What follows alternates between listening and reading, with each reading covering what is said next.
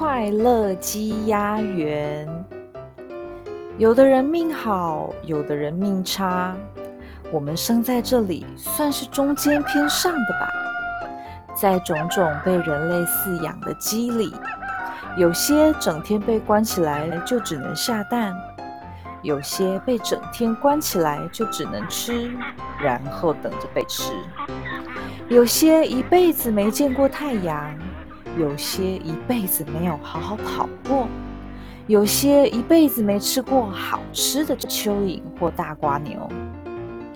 像我们这样可以成群结队的奔跑，可以尽情的打架，偶尔可以找到肥美的蚯蚓跟大瓜牛吃个大餐，也许算是很幸福的事了吧？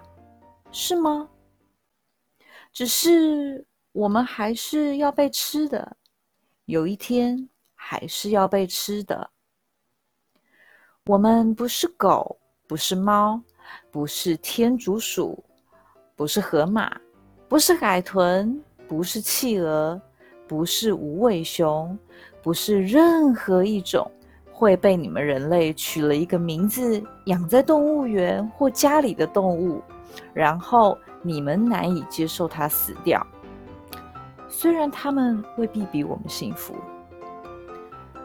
虽然要被吃，但我们在那之前好好度过了每一个能够好好度过的日子。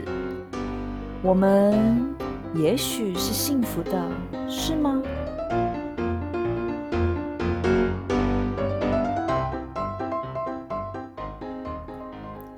大仙庙的虎爷，在这些小山丘里，最大的神明就是大仙爷，然后就是神桌上这些陪祀的神明。我虎爷呢，照着排下来，也在前10名里啦。让我来跟你们说说大仙爷的故事。1907年，那时候台湾出生的人都是日本人的那个时代，中华民国还要5年后才会成立。海的那一边还是一个叫做大清的国家。有一天，在现在的宝山那个方向，一个叫做西园洞的地方，旁边有一座小桥，桥旁有一颗大石头，有一个穿着黄色棉布衣的老人家，头发胡子都白了，穿着草鞋，看起来人很好的样子。在大石头对面的山上住着一个年轻的妇人，叫做彭里妹，正是18岁。她结婚以后生了一种病，让手跟脚都残废了，找了医生也没办法治好。但她家非常穷困，即使她残废了，还是要上山采茶赚钱。因为她这么年轻又可怜，村人都很同情她。这一天，他在山上采茶时，听见山脚下有人叫他的名字，他以为是他爸爸，就听着声音的方向下山来，却看见是那个慈祥的白发白胡老先生在叫他。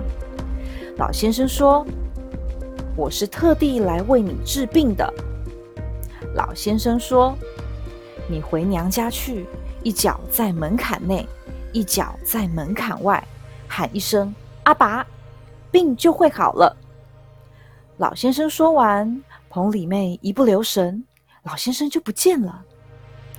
她知道自己大概是遇见了神仙，非常惊喜，连拖带爬的回娘家，照着老先生的话做，手跟脚真的一瞬间就好了。这件事立刻传遍了各个村子，大家都跑来看被神仙治好的彭里妹。后来有很多人都跑去那个大石头求神仙治病或解决困难，有不少人的疾病或困难真的都解决了，于是就有越来越多人来求仙。北浦江家的当家家主和大爱有影响力的人一起出面集资，在大石头这里凿了个山洞，叫做西园洞，在里面祭拜救苦救难的大仙爷。后来水汽这里的居民把大仙爷的分灵请回来，在这里盖了一间分庙，这座庙也就是水汽这里最重要的庙了。一座大庙当然少不了虎爷，于是我也就被水汽的居民请到这里来，担任这座庙的守护小神啦。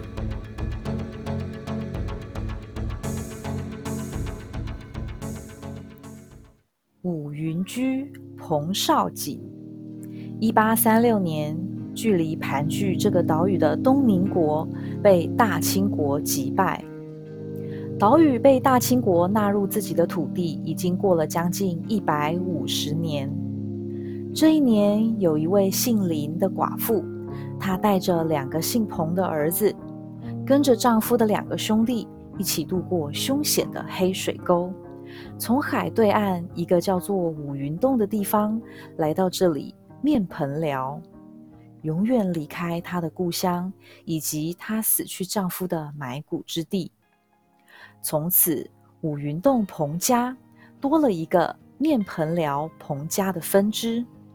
这个分支在接下来的200年里，子子孙孙分散到这个岛屿的各个地方。从一开始渡海来台的那5-6个人，成为一个几百人的巨大家族。其中一个子孙叫做彭少己。1989年，当时的法务部长萧天赞被怀疑在担任法官期间接受贿赂，担任检察官的彭少景不顾长官的阻止，坚持要调查这件事。后来，比他权力更大的调查单位抢走了他的调查权。新负责调查的人判定这个案子不需要继续调查，就结束了。彭少景因为坚持要调查，失去了长官跟同事的信任跟支持，被他们排挤，工作是做不上去了，于是他离开工作去德国读书。后来他加入民进党，选上了立法委员，想要改变这个国家的法律制度。在1996年的时候，他因为某种原因而被黑道砍杀，当时有一个人自首，但彭少景说，这个自首的人不是砍伤他的人。审判进行了10年，在第10年的时候，自首的人说，不是我杀的，整个案子得要重新审判了。然而，有些证据在警察的保管之下却不见了，而且法律规定，这种砍伤人的事件，如果过了10年，即使找到了凶手，法律也不会处罚他了。从这个家走出去的一个后代，一个学法律的后生，曾经在这个国家遇见过这样的事呢。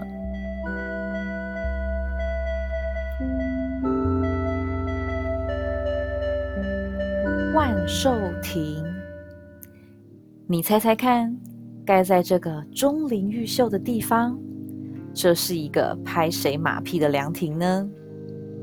这座万寿亭落成的时候，如果有鞭炮声，那一定响得满山都是回音。树启麟的大观园都来了吗？如果有，即使每个人的致辞都长得乱七八糟，但内容肯定也差不了多少。万寿就是万岁的意思。你在电视上听过万岁万岁万万岁这句台词吗？就是有皇帝的地方，臣民跪拜时要大声喊的那句话。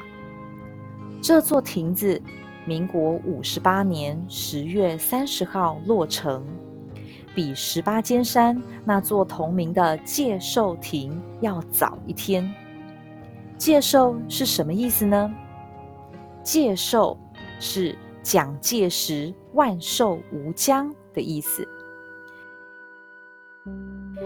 每次我经过这座亭子，我都要想到郑书六、彭绍昌、陈英浪、彭金銮杨炽森这5个人。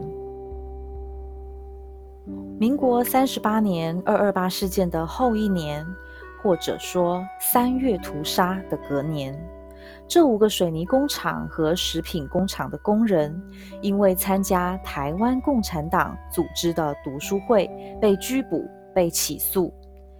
新竹地方法院判决他们有罪，有期徒刑10年，褫夺公权5年，送国防部审核后再转给总统决定。总统就是这座亭子祝寿的对象，那个老人，他用他未曾被法律赋予的权利，在判决书上写下1行字，修改了审判的结果。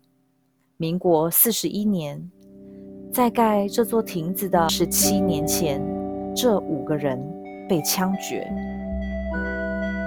看这座凉亭的样子，你们觉得这里还有人记得这座凉亭呢？